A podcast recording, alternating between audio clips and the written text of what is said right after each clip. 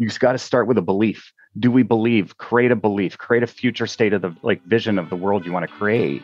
And then you get people to believe in themselves. Welcome to The Irresistible Factor, a podcast where I talk to founders and investors and retailers about what it takes to launch successful brands, from developing a compelling proposition and brand identity to raising capital to getting distribution and more. My name is Kristi Bridges, and I'm a marketing expert with tons of experience and a true love for all things health and wellness. Welcome to today's episode of The Irresistible Factor. I'm excited to have as my guest Kevin Rutherford, who is the CEO of Nuun Hydration. And I want to let Kevin talk a little bit about his title as well as his background. So, welcome to the podcast, Kevin. Thanks for joining us. Oh, Kristi, thanks for having me. It's great to be here. Absolute honor and privilege. Yeah, you know, uh, just a quick introduction of myself to your point. I am the CEO, otherwise the self proclaimed chief eternal optimist. Hopefully, the team agrees with me on that um, on most occasions. It is self proclaimed. And yeah, it's been a great run. I've been had the chance to uh, lead the Nuun team over the last eight and a half years, and it's been an incredible run. I frequently say I'm the luckiest person on the planet if we went through my life story, which is probably pretty boring, I'm pretty lucky. So that's awesome. It's nice to hear that, especially since you've been there for quite some time. So, can you talk a little bit about, first of all, how you wound up at Nuun? I know you're not technically the founder, but I know you've been there for quite a bit of time. So, yeah, I am not the founder. If you've ever watched the documentary, uh, I think it's called The Founder. I'm going, I'm never going to do that. I'm never going to do that. so, yeah, I've had the privilege of leading the team though for quite some time. The team actually rebranded me recently on the I think you're the refounder kind of comment because we've gone through a lot of change through this period of time. And so it's been quite the run. So my history goes like this. I started my career in Canada, like all Canadians, they want you to know they're Canadian, which I am. And every vegan wants you to know you're vegan. So what I am. And every CrossFitter wants you to know they're a CrossFitter, which I am not. Um, okay. um, okay. So one of these days I will muster up the, to the muscle building of doing CrossFit. I'm not opposed to it, to be clear. So, all kidding aside, though, I did start my career in Canada and really the graduation over time was starting on the retail side. So I was with Loblaws. Loblaws is the largest retailer in Canada for those listeners that aren't familiar. I think grocery retailer, a little upscale. And that was a really amazing foundation for me. So, and the reason I say that is that skill set so early in my career has allowed me to understand what buyers are thinking on the other side of the table, which is really helpful interestingly i didn't actually go from there to sales which is usually dealing with the buyers on a you know week to week month to month basis i went into marketing which was my passion point and so I, I, started my career at a company called SC Johnson, otherwise known as SC Johnson, a family company. And I did that through Canada and they moved me to the US. And it was an amazing point in my career. I left there while I was in Wisconsin and went to i like to say my first journey into all natural products it was beer. So the miller brewing company is what it was called at the time later became known as miller coors and it's now called molson coors. So it's changed names several times but miller brewing company. And it was really incredible. I will tell you imagine working on a product, so in this case, Miller Genuine Draft, where the differences are not massive versus other big conventional beers. So it's all about a emotive marketing. How do you connect on emotional level? So that was kind of the moment and what I learned there in my marketing career. I left there and went to another company called, which is also familiar to many people, is Kashi. Speaking of all natural products, kind of like a little bit of the OG. Absolutely, they've really, really changed the category. I think. Yeah, and it was amazing. And I'll, I'll say this my one nugget from Kashi. I never thought I would ever leave Kashi, to be honest, because I loved it so much, not just because it was in San Diego, La Jolla, California, but because of what the brand and the team stood for. And so the way I looked at business, I never looked at it the same way again after working at Kashi. Never again. Very much the purpose driven, the why that we hear from Simon Sinek, which by the way, the Simon 18 minute famous TED talk of all like top five of all time didn't actually exist back then. And so when Simon, you know, released that TED talk, I was like, that's it. That's what we did yeah. at Kashi.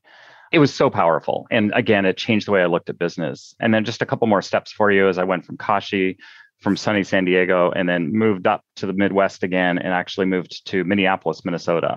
and wow. Had the privilege for taking over for the founder in this case to become CEO, Chief Eternal Optimist of the Caldrea company, Mrs. Meyer's Clean Day. And it was actually a company that was acquired by SC Johnson. And I guess I qualified for that one and they put me in charge to take over for the founder. And it was a great run. It wasn't a huge run in terms of length of time, it was just under three years, but it was a really great run. The team did amazing things, love the team there. And then now the last eight, coming on nine years is Nuun. And it's been an absolute dream job. It follows my passion health, wellness, fitness, natural products. I'm just, like I said, pretty darn lucky. And here we are sitting together to talk wow. about these fun things. So your career is amazing. You don't you definitely aren't old enough to have had all those jobs and all those places. So I can't even believe that you've had so many of them.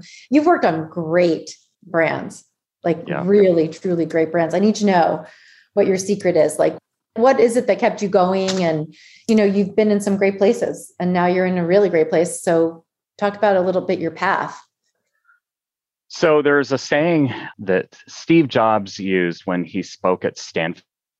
Anyone that wants to look it up, you can find it pretty easily. And there's a really powerful line that he said there that really stuck with me as I've reflected on my career, to your point.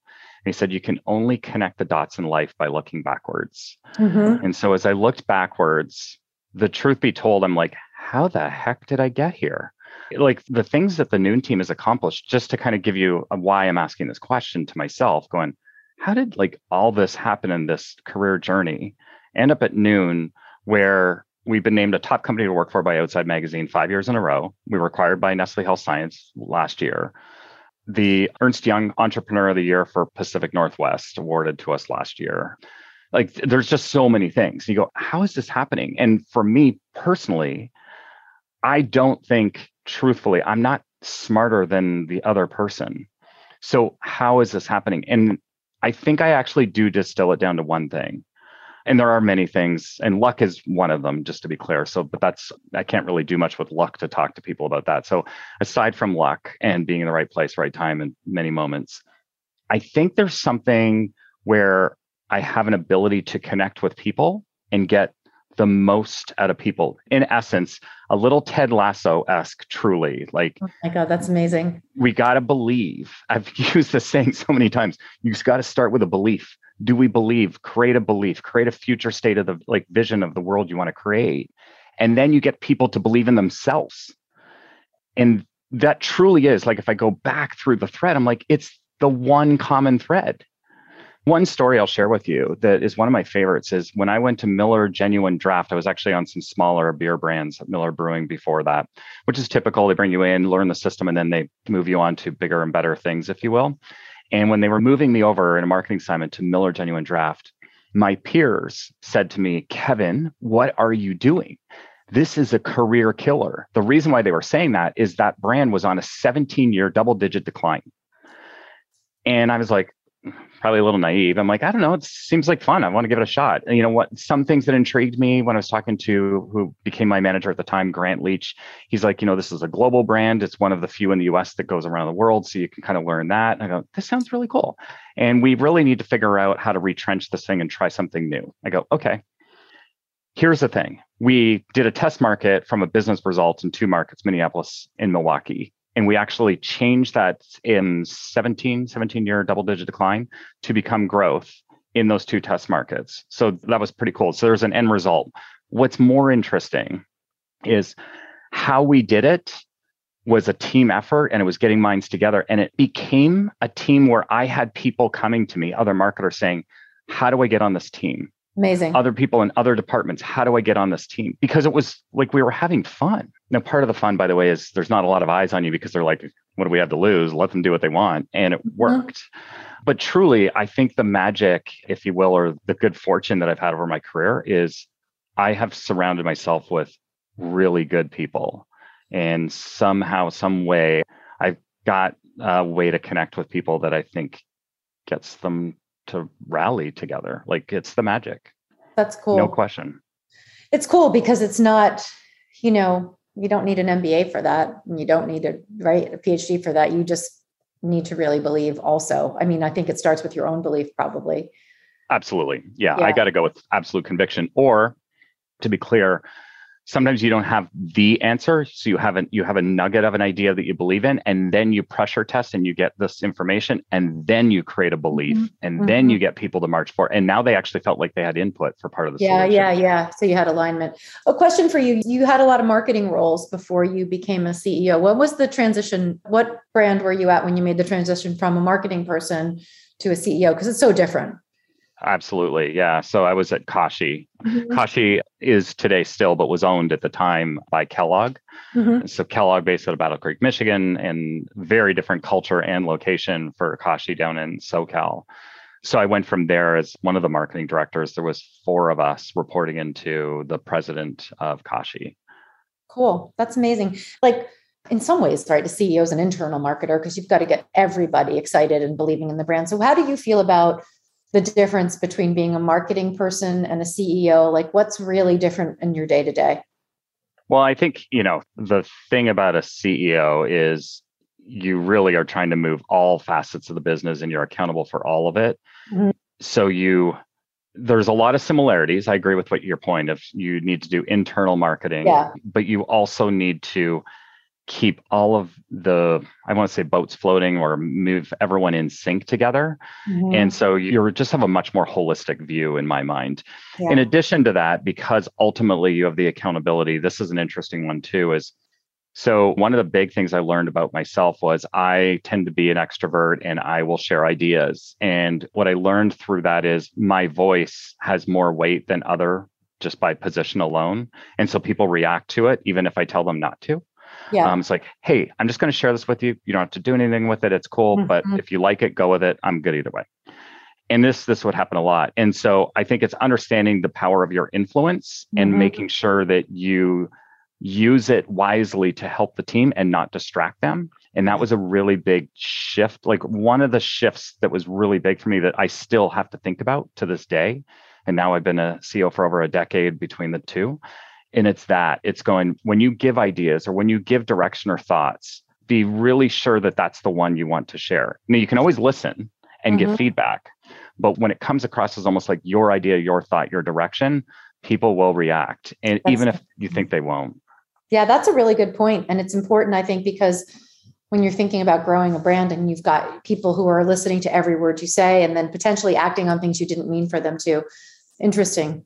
Yeah. Yeah you know, I think you know coming back to the team thing as well is so Tom Peters, one of my favorites of all time, the Red Bull of business consultants, I think, or mm-hmm. business management leaders. And I love this saying where he says, We're all in the business of serving people, people serving people, serving people.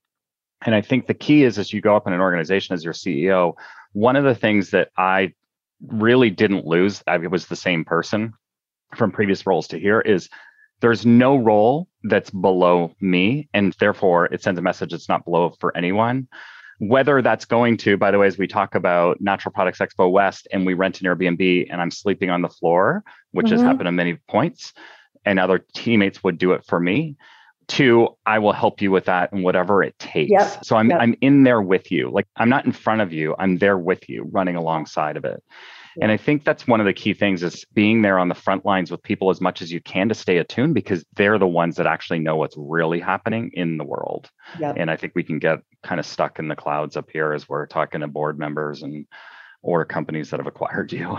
yeah, yes, absolutely.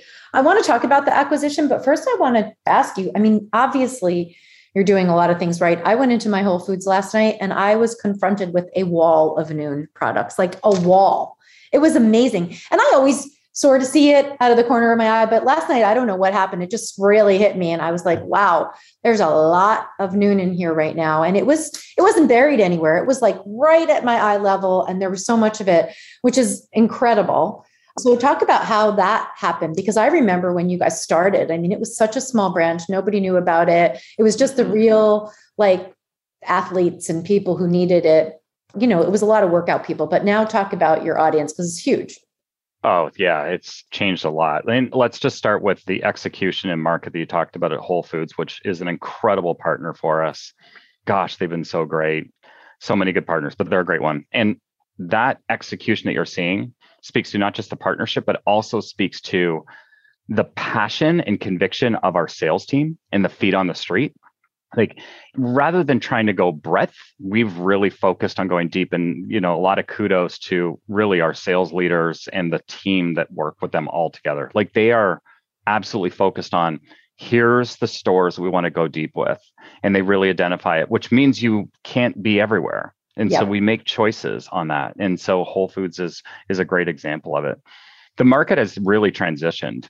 You know let me just give a little context for how Nuun started so Nuun started 17 years ago, and it started with the endurance athletes, um, mm-hmm. which are, you know, Ironman athletes, adventure racers, which are like racing for three, five days at a mm-hmm. time. Mm-hmm. And what the whole objective was was to try to give this scientifically backed hydration that will help you get through that it's not your fuel source it's purely hydration. It doesn't combine the two. In fact when you combine the two it kind of messes with your body. It's a little bit like when i've talked to people in hair care mm-hmm. it's like when you combine a shampoo and conditioner you know actually don't do either one very well. So that's why you, you, go back to that was a thing and now they're back separated for the most yep. part. Yep.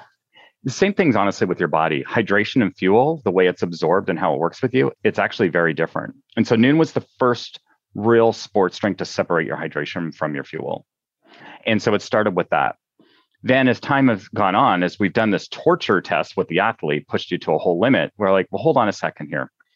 Hydration is the most important thing you can do in your body. The most important thing you can do for body for health and vitality is to just move. but the most right. important thing you can do in your body is proper hydration.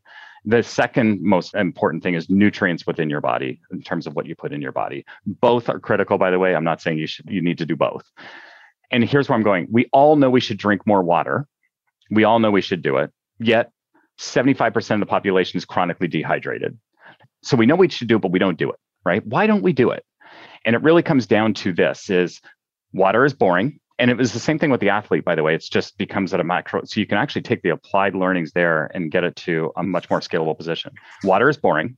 So we need to make it interesting, make it taste good. By the way, the athlete's the same thing. If you're racing an Ironman race, you can't have actually an overly sweet drink. This is why the taste is the way it is today. We were a little ahead of our time with our light, crisp taste of Nuun because mm-hmm. back then, all of the sports drinks that we were competing against, which you compete against more than that now, were sweet drinks. Sweet, As yep. you move and exercise, your taste buds actually become hypersensitive. It's physiology, which means the sweet drink became even sweeter. And then that's when people spit it out or even yeah. worse, vomit it out. Yeah. And so boring right? Make it taste good, make it interesting. That's the effervescent tablet. Two, it's make it count. We hear this from a lot of people, but in particular, we hear it from women is I'm too full. I don't feel like drinking water. Okay, so let's make every sip count. So everything is scientifically backed in terms of working for you harder than water. And then the third one is I forget. And I think we do this one partially well, and I think there's room to get better, although I don't know if it's our core competency. And where I'm going is this if I forget, we need to make it available. So distribution, that would be mm-hmm. one. But but the other one would be, you know, when you think about our tube, you've got 10 tablets in here. So you have multiple servings. So we're solving it there. I still think in today's world with wearable technology, there's something there. There is some hydration wearable technology that's mm-hmm. coming out, is out, and maybe we'll do it through a partnership. But I think there's something there to get you to think about hydrating more. But again, those three things. And I think it's our unfair competitive advantage on our approach delivering on those three things. Amazing. And now talk about where you are now because there's so many questions I want to ask you. I could probably talk to you for two hours, but I want to get back to the go deep and make choices because I think when you're thinking mm-hmm. about growing a brand, and the, a lot of the listeners on this podcast are founders, they're in the early, early stages, and there's so many decisions to make. And I've seen over innovation, over distribution, like yeah. crazy, crazy, not making choices. So I'm curious to hear about that. Um, but I want to hear how you got to where you are from endurance athlete to now. Yeah, great point. So I wish we had Nathan Underwood, who's our head of sales here, or Tyler Smith, who leads our customer marketing, because they could probably articulate it better. But here's what I would say is the approach has been for all along. So we started in sports stores. And the key here is who believes what you believe? Where's that consumer? And mm-hmm. really identify where they're shopping. And so if you think about our heritage, we were in run shops, bike shops. Yep. Triathlon shops actually don't exist anymore. They're like bike shops are triathlon shops, but there used to be a separate shop. We were in that. REI, still an incredible customer and partner for us today. We've been at REI for over a decade, like deep, long-standing relationship. So here's where I'm going. You start with that. Then we say, okay, what's the next concentric circle? And this is kind of when I started to come in on this place as we started to expand.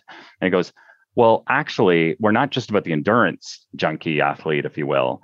We're actually about an active lifestyle, right? Our mission, and so we crafted and really honed in our mission about empowering everyone to move more, mm-hmm. right? So hydration that gets you there is a tool.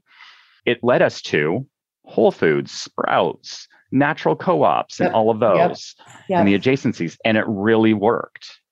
Then once we got there, we said, okay, what's a subset of different grocery stores? So the different Kroger banners, QFC in the Northwest as an example, or Bartell's actually in drug, they're a much more upscale drugstore. But that combination, where's your consumer shopping? And don't the key here is accelerate your growth by pushing out. Don't go chase the volume.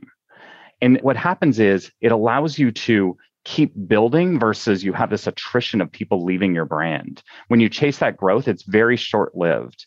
And the, the good news is today with digital and DTC and e commerce, we can actually see that full funnel approach. Before it was more theoretical, we didn't totally know it. Now we actually see the data. Is somebody leaving? Where are they? Where are they in the funnel?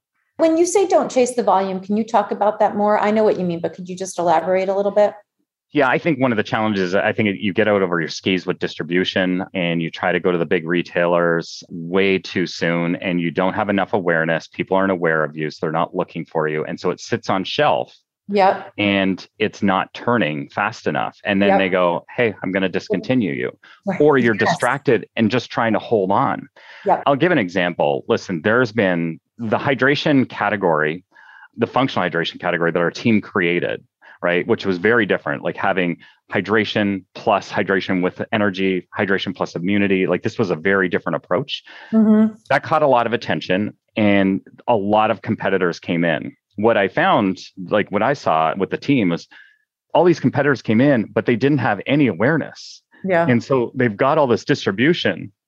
And I said, I give it a year because the decisions will be made and they'll clean up the planogram and they'll start falling off. That's exactly what's happened. Mm-hmm.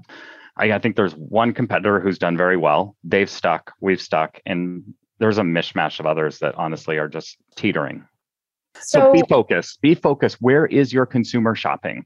Yep. Know yep. your consumer. Mm-hmm. It's interesting because I'm sure you've seen this too because you've been with a lot of brands and you probably talked to a lot of different people. But I think a lot of people at the beginning distribution is all they can think about. How much distribution can I get? Where can I be? And then all of a sudden you're in all these places and what you said happens because you can't support you cannot support it. You can't get Correct. people to the stores.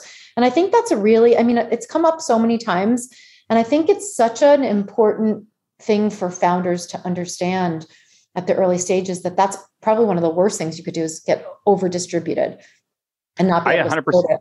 Yeah. And think about where we are today. And let's use your example of Whole Foods. Yeah. Well, I will tell you which which Whole Foods were you at? In Middletown, New Jersey. Middletown, New Jersey. I'm trying to think of who on our team might have been specifically in that one. It might have been Gabrielle in this case. So let's just say it's Gabrielle on our team, um, which it probably was actually. So Gabrielle, what does she do? She goes and she builds a relationship at a store level with where we're merchandised. Wait, yep. I'm not going to stop there.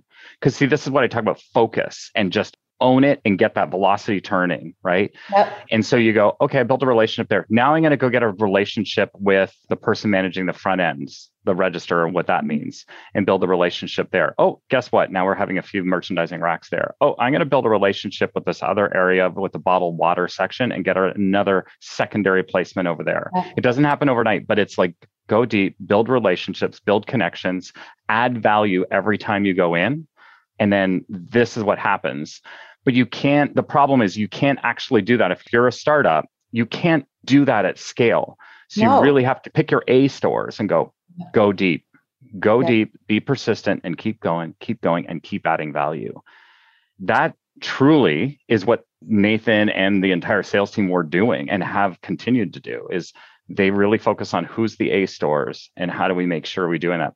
And I think the other mistake that people do is you get distribution, you almost assume you're good with where you were. And that will actually leave if you don't, just like any relationship, if you don't invest in it. I will tell you that we spend a lot of time with the run shops and the bike shops to this day trying to help them grow their business, their category, as well as Nuun. And we do that because that's the core and ethos of our brand. We're still in this together on this mission. So we don't walk from the relationship. That's a tough one because on paper, you know, all these other customers are going to become much bigger and quickly mm-hmm. someone from the outside, you know, investors for me in the past and board members, why are you focusing there? Well, yep. I'm focusing there because it's the core and it also is the ghost of Christmas future. Because if you know what that consumer is doing, it will influence others down the line. That's interesting. It's a really interesting point and commitment because it's hard. I mean, it's like you have so many relationships. It's like taking care of a bunch of significant others, right? You have to pay attention. You just have to. And I think that's really important. I think if people take one thing away from this conversation, that's probably one of the most important ones. And then talk about your team because you talk a lot about team building and, you know, getting people excited and to believe yeah. in something. How important is that? Single most important thing that you need to focus in on. The single most important thing. So, for context for people, when I first started at Nuun, you know the company was growing but it was actually a declining growth rate meaning it was single digit growth mm-hmm. rate versus double digit right? And when i came in what's interesting is we started to change the growth trajectory in month one continued to month two month three and it continued. We actually started beating budget which wasn't happening. That's why they wanted to make a shift. The board. And here's the thing i didn't do that I didn't do that. So one, it could have been changed. That might have been like the inflection. So it was a spark, right? But what we did do is we created belief in each other, belief in what we were trying to do. And this mojo builds mojo, is my saying internally. That's what you're trying to do. Build this momentum. Momentum builds more momentum. It's the single most important thing you can do. Like the results will follow. And this is why I talk about the whole trajectory. I think there's a few things that are really important. So you need to go in with a servant leadership mentality. So when you think of that as we hear that all the time, right? But truly, like, how do I help each other win? Mm-hmm. And you need to communicate that with your team. What you also need to communicate with your team is listen, we are who we surround ourselves with. And so recognize all of us have to look in the mirror and go, that means they're surrounding themselves with you. So there's yeah. an accountability piece. Yeah. And teaching that one and living up to what we said we're going to do. I said I'm going to do this, so I did this. And you don't want to let your teammates down. That's another thing. The other one is around, I call it energy giving. That doesn't mean everything's positive. That's, by the way, something I have to clarify all the time, still to this day. I'm not saying it has to be positive because someone say, I'm sorry, I've got to give you this issue. I'm like, don't be sorry. Energy giving is all about helping someone move things forward, right? It's like, I hear you. I'm going to meet you where you are, whether that's a dark place, a bad place. We all have those days. I'm going to meet you there. Okay, now what? So what now? And so I think those are some fundamentals that is so deeply ingrained in our team, so deeply ingrained. I think it's what's made us so adaptable and flexible to many changes from a pandemic where we actually grew faster and events went away. And by the way, we're the most served hydration on course in Canada, run courses, and the second most behind Gatorade in the US. And that went away, mm-hmm. went away. And yet we grew faster right? So the resilience and flexibility, I think, is just this whole servant leadership mentality. How can I help you? How can I lift you up? It definitely a we mentality as opposed to, you know, a me and an I. To the point, everyone at Nuun when we got acquired, had options, as an example. So we were all in this together. What happens when you're one of the people who's does it ever happen where you're one of the people who needs to get picked up, where you're sorted down it sounds, I would guess, not very often, but does it? I mean, oh, yeah. yeah. Well, I, I will say this. I think it's, you know, we've heard this before, and I don't want to do the pity party for CEOs because we're definitely in a position of privilege for sure. But it is lonely in that position because you actually don't really have a lot of opportunity to share that, but you can you know, like as an example, I've got a leadership team and I've got such a tight connection with them that I can share that with them for sure. You know, whether it's Jerry, our COO, Ariel, who is head of marketing, Nathan, Jeff, like the list goes on. So I do have that, but it is pretty lonely. So I got to kind of find my outlets in other areas. And so I do that by kind of investing in time to grow in a different way that gives me energy. Whether that's physical or mental, I will do that and I will spend time on it. And I think the other one is I don't actually have a lot of mentors outside the business, which I wish I did in hindsight. I'm like, that would have been a smart call. I do have one that was on the board who became really my coach. And mm-hmm. I think about times at Nuun, she was probably, Rhonda is her name. Rhonda was probably the, she might have been my saving grace in the moments of when I needed a kick in the butt. It's like, you need to get over this. And she would kick me in the butt too oh, this is a day of I need to help Kevin. I just feel support. She just read me like a book and she was perfect. She's an executive with Clorox. She's so, so good. So I don't have a lot of a support network on that one other than that, but that's okay. I'm pretty resilient. So I'm doing okay. Do you mentor others? Yeah, I do. I do actually. Had some good mentoring relationships. You know, one example that I've become really good friends with is Jesse Thomas, who is the founder and CEO of Picky Bars, who then got acquired by Laird Superfoods mm-hmm. last year. Yeah, yeah, similar time to when we got acquired, actually. So that's a good example. There's a few other ones too. You know, work closely with Madeline over Nutpods and you know a few others. Mm-hmm. And I guess quite honestly, when you're mentoring others, honestly, they're mentoring you right back. And Absolutely. I didn't, even, I didn't even realize it until I'm in conversation. I'm like, this is really helpful. Thank you. Yeah, interesting. That's cool. So you talked about a lot of great things. Talk about your biggest challenges. What's happening now from a this is our challenge perspective? Yeah. Well, I would say there's a couple of challenges. I think the biggest challenge for Nuun right at this moment in time is we've been acquired by Nestle Health Science and now we're 8 months post close so now we're really getting kind of integrated into the cultures with each other and how do we work with each other and we're so different. That's the biggest challenge.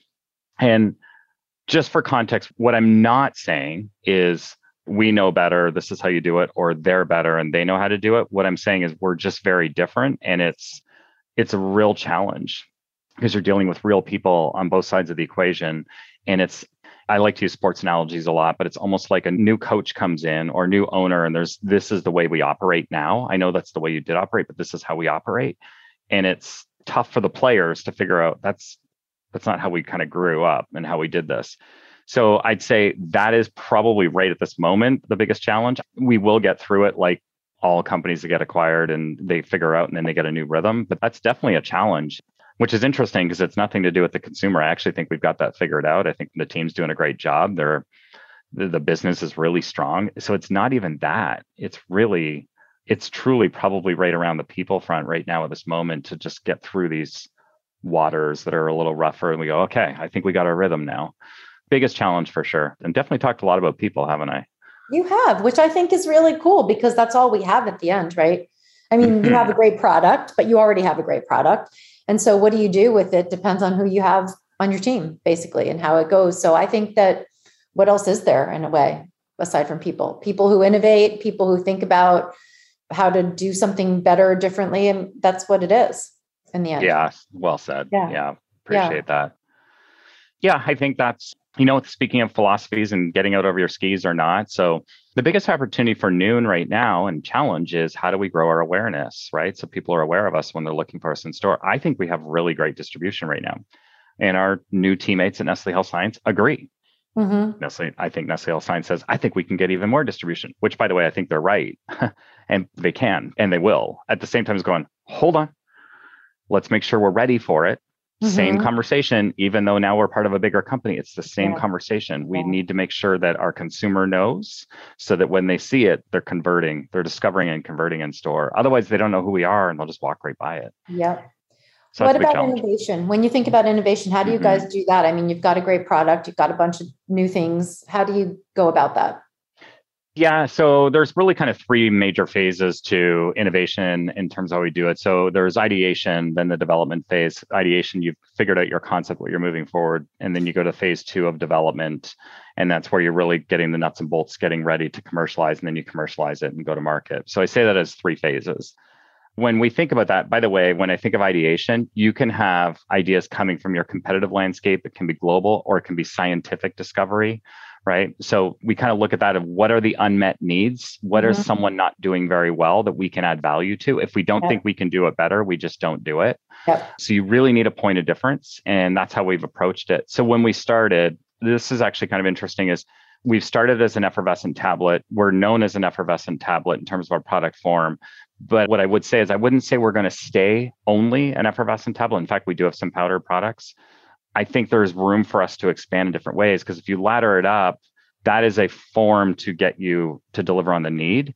Yeah. And what we know is the brand stands for something bigger than that. It's about Nuun is hydration. And it's really then it ladders up even more after that. It's about a healthy, active lifestyle. When people have Nuun, like that's what it says about them. Mm-hmm. Is like I'm a healthy person. So I think there's many different avenues when it comes to hydration that we can take this, which we will. We will enter through many different forms and different approaches. Again, if we can find a way that does it better than what's in the marketplace today to give people a reason to purchase us. So that's how we've approached it. So it's through a product form. The innovation that people have seen in the market that we've done really well with is creating what we call a functional hydration set. So it started with a sport product, but then we've added an energy, so caffeine, B mm-hmm. vitamins, right? That's in there, adaptogens. And then we went to an immunity product, which that was timed incredibly well yeah, in sure light of the pandemic. So our time, yep. like we were already in market and then the pandemic hit. Yep. So there's functional benefits that I think we continue to do as well. So I would expect forms that we can do, other functions that we can do even within the existing forms. Flavor taste beverages is an interesting one. Is most supplement companies don't think about that but the reality is is people get bored of their flavor and beverages is all about flavor variety. Yeah. so we found a way to kind of thread the needle of both of those. Cool. Awesome. Is there anything else that you want to share that we haven't? I mean i want to be really respectful of your time but i think there's so many great points in here that i hope will help people. But i is there anything else that's on your mind that you're like i just need to say one more thing. I need to tell you about this Oh gosh. You know, when I think of in the spirit of servant leadership, my whole thing is like, how can I serve you and your audience? And I would say this Is there a question, a pressing question that you think always comes up with your listeners? And if there is, I can try to connect it to that. But I, I don't have any specific agenda about our product for sure. It was really, how can I help your audience. Which is awesome. And I think you have, because the thing that I think comes up a lot where people are really struggling. I mean, I've had so many people just never mind my audience from a business perspective. The number one thing I'm dealing with with some of our clients or prospects right now is I've got distribution and I'm losing it. I've got it everywhere. I'm in, you know, they name things like Whole Foods all the way to Walmart and they're losing it. Well, because that's totally right. That doesn't even make sense yeah. when you think about it. I mean, mm-hmm. if you had different products, it might make sense. But if you think about that, to me, that's one of the number one problems. And the other one is over innovation and over like sometimes yeah. people just do things really well and they don't need to have new things, you know, like get your things in order and do things right and really well and then move on from there. But you know, I I've got a lot of people that we work with that are like, well, we need another thing. And maybe you don't always need other things maybe you just need to do the thing you're doing better. So i think that's something that's really interesting which is why i asked you about innovation. I interviewed ellie truesdell. I don't know if you know her. She used to be the global buyer for whole foods and now she oh, is with almanac which is a private equity firm. And mm-hmm. she said to me the same thing you said and i even wrote it down. If you're making something and it's similar to something else and it isn't better and doesn't serve a need that someone has don't do it. Just don't do it Yep. Because you're going to have to spend so much time and money getting people to even consider it. And if it isn't better and there isn't a need, why do it? So I think that's an interesting thing too when you're thinking about innovation. Like people probably don't need another, you know, bottle of water and unless there's something about like there are 75 million versions of water now. Totally. Right? Yeah. So I think well, that's interesting. Here's a thought to maybe leave you with this and your clients and as well as as listeners on that one. So typically the person that's first to market that like spends behind it and actually gets mm-hmm. traction will retain 50% to 60% market share even after all the competitors come in. So now everyone else is going to be divided onto that pie in a in half or less than yep. half of it. So as much as you want to be optimistic about it, you've got to recognize that. Now, granted, if the whole pie keeps growing, that could be a big chunk still. So, in, in fairness, there could be something there. So, I think that's important. So, you want to be first to market. And then I think the other one is back to what we were talking about is find a difference of what you need to do. So, let's use bottled water. That's a really interesting one, right? So, bottled water, you're right. There are so many different bottled water out there So you could go, why even enter the market? Actually, if I go back roughly more than 10 years ago, I had an opportunity to go work at a bottled water company. And so I'm, I'll reveal the name in a second. And in fact, I'll start to describe it to see if you can get it. Okay. So bottled water, very prevalent, right? Big category, massive. Premium waters might have been starting to happen. This might have been the catalyst to start it all. So I said, you know what? Let's find a way to source our water from a different part of the country that has a very clean image. And that's what we're going to do. Okay, now I'm going to keep describing, see if you can get it. So then it goes, I'm going to do a unique design that no one else is doing. And I'm going to make it a different shape. So rather than the cylinder shape, I'm going to make it a rectangle square shape. Starting to ring a bell yet? It's so I, I, I someone was drinking it in my office today and I cannot remember what it is. I'm going to then go, I'm going to take a very different approach and I'm going to make this such a stylish bottle of water that I'm going to place it in the sitcom called Friends. I'm going to put it at all the Hollywood parties and I'm going to place it there and I'm going to give them the water for free. And they're going to say, I have to pay. And I'm going to, I'm not going to pay. This is a unique bottle of water that's from Fiji. Yeah. Fiji. And it's in this shape. And I'm yep. going to give you this and make it high end. But why would that have succeeded? Right. Like if you think about it, the thing was like three, four X the price of yep. different water that's yep. out there. And so they said, listen, I got to take a different approach than what everyone else is doing. And you're not going to out competition at their same games. You've got to change the game and do something different. And then you can potentially accelerate and grow faster yeah. than them. Yeah. So, yeah, you got to do something that's different and that matters. And I think Fiji is a really good example. It may not be the most environmentally friendly about that one. So, to be clear, I'm not trying to vouch for their planet impact at all. Yep. But it is an interesting case study. It is a good one. And it's amazing to me because I don't drink it because I can't fit it in things, right? Ah, it's just mm-hmm. not right. It doesn't fit in my car and it doesn't, you know, it doesn't fit on a bike. And so Fiji was never my water, but I get it. Like they did something different and there are lots of people that drink it and it's interesting. There wasn't a lot of innovation. No. It stayed the same thing. They yeah. went to a bigger bottle at one yep. point.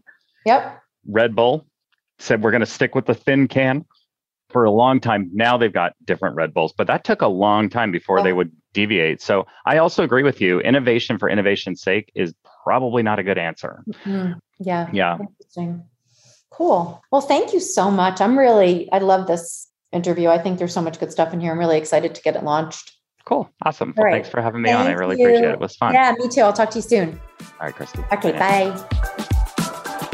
Thank you for listening to The Irresistible Factor. I'm Kristi Bridges, and I can't wait to see you next Wednesday.